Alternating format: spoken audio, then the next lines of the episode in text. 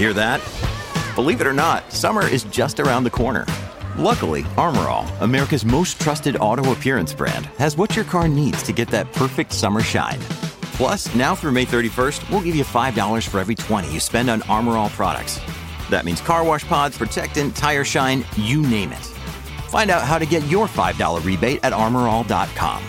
Armor All, less work, more clean. Terms apply confirms that the deals that we've made are good deals for Canadians, uh, that they're going to pay dividends for decades to come. That's one way of spinning it. That's Minister Champagne, who seems to think that the financial uh, watchdog's findings are an endorsement of this $28 billion handout. Now, the Trudeau government and uh, Ford government handed to Stellantis and Volkswagen. And at the time, the spin was, you know, for us to stomach this amount of money, you know, the money will be paid back in five years. It was like sold as the greatest investment, short term investment. And then when you give these numbers, which they have to do, to those in Ottawa who mind our dollars and cents, none of this adds up with news that it's going to take 20 years, if not longer. So who should we believe? Let's talk to someone who I would believe Yves Giroux, parliamentary budget officer, nonpartisan, and following the dollar. Good to have you, sir. It's a pleasure to be with you. All right, let's talk about the disparity. So, how do you get such disparity? Because both, you know, you've got Mr. Champagne, you've also got Vic Fedeli at the provincial level saying, "No, no, we would do these deals over and over and over again. This is a this is like an endorsement." I'm like, I, I don't think I heard an endorsement there. Um, you're right. That that was clearly not an endorsement. So, what we looked at when we when we decided to look into this issue is the sorry, it's the statement that this spending subsidies would be paid off in less than five years through higher tax revenues that the governments will be uh, will be receiving.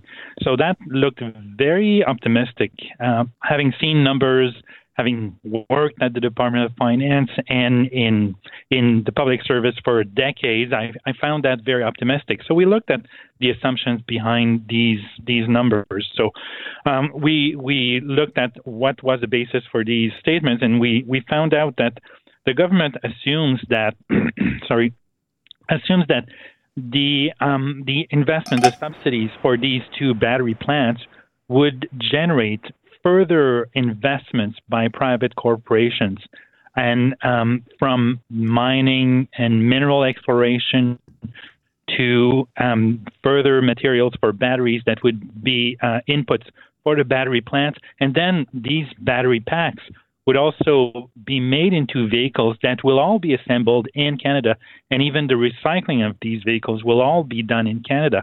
So it assumes that everything from the mineral exploration to the EV assembly will be done in Canada, and all that because of these subsidies. Um, Big subsidies. Yeah, massive. Two battery plants. Right, and and the, so the presumption is that everything's going right. Like we don't get a pandemic, we don't get a war, whatever. Everything's perfect. But also on, on just even the mining, uh, that's the assumption we're going to be yeah. able to get mining. And in this country, we all know that it's impossible to get our resources out of the ground. And so, uh, uh, that is that what you're referring to? Is that there's just too many unknowns to to be able to make that kind of commitment? It's it's more than unknown.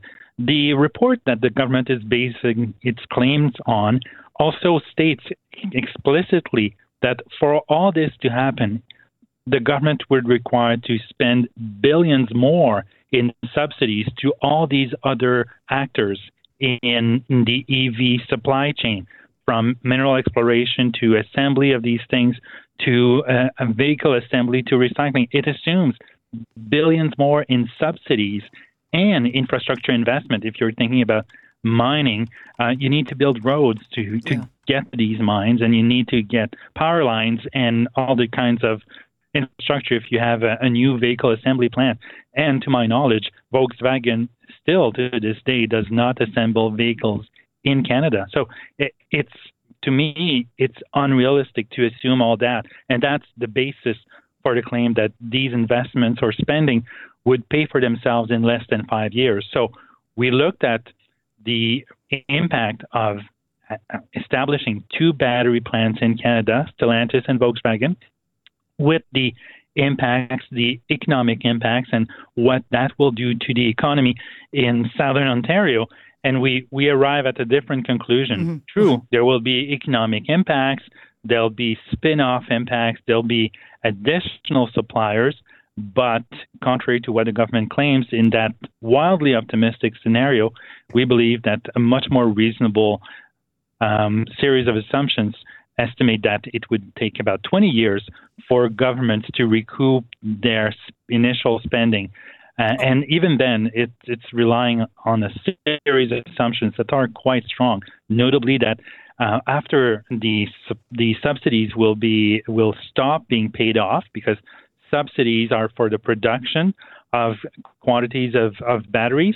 So, and they are scheduled to stop at the end of 2032. So, even after the government stops providing these subsidies, both Stellantis and Volkswagen will continue to operate these plants at full capacity nonstop for 10 years. Well, assuming, I'm assuming they don't shut down or they don't sell or whatever. Um, exactly. Um, but let me go get get into the you know the spin because it's all about jobs, uh, Yves. It's all about jobs. We're going to count thousands of jobs, and when you actually parse out the numbers, it's about five million dollars that we are paying per job, which is massive. But you will get like Flavio Volpe, who is one of the uh, union um, leaders, you know, says this of you, quote, he's making weird leaps in logic in an industry he doesn't seem to understand. Nobody making parts, tools, or raw materials understand why the report excluded them or heard from them. And so, what would you respond to that? Because you're going to get criticism from those in the industry that truly just they want this. They don't care the costs. Oh, and and I totally understand that. If I were in there in that position, I, I'd probably say something uh, broadly similar because you want that money to come from the government to support your industry. But what I'm saying is not that this is necessarily a bad idea. It's not what I'm saying. I'm saying what the government is telling us is based on very, very rosy pictures. Mm-hmm. It's for others to decide whether it's a good a good idea or not.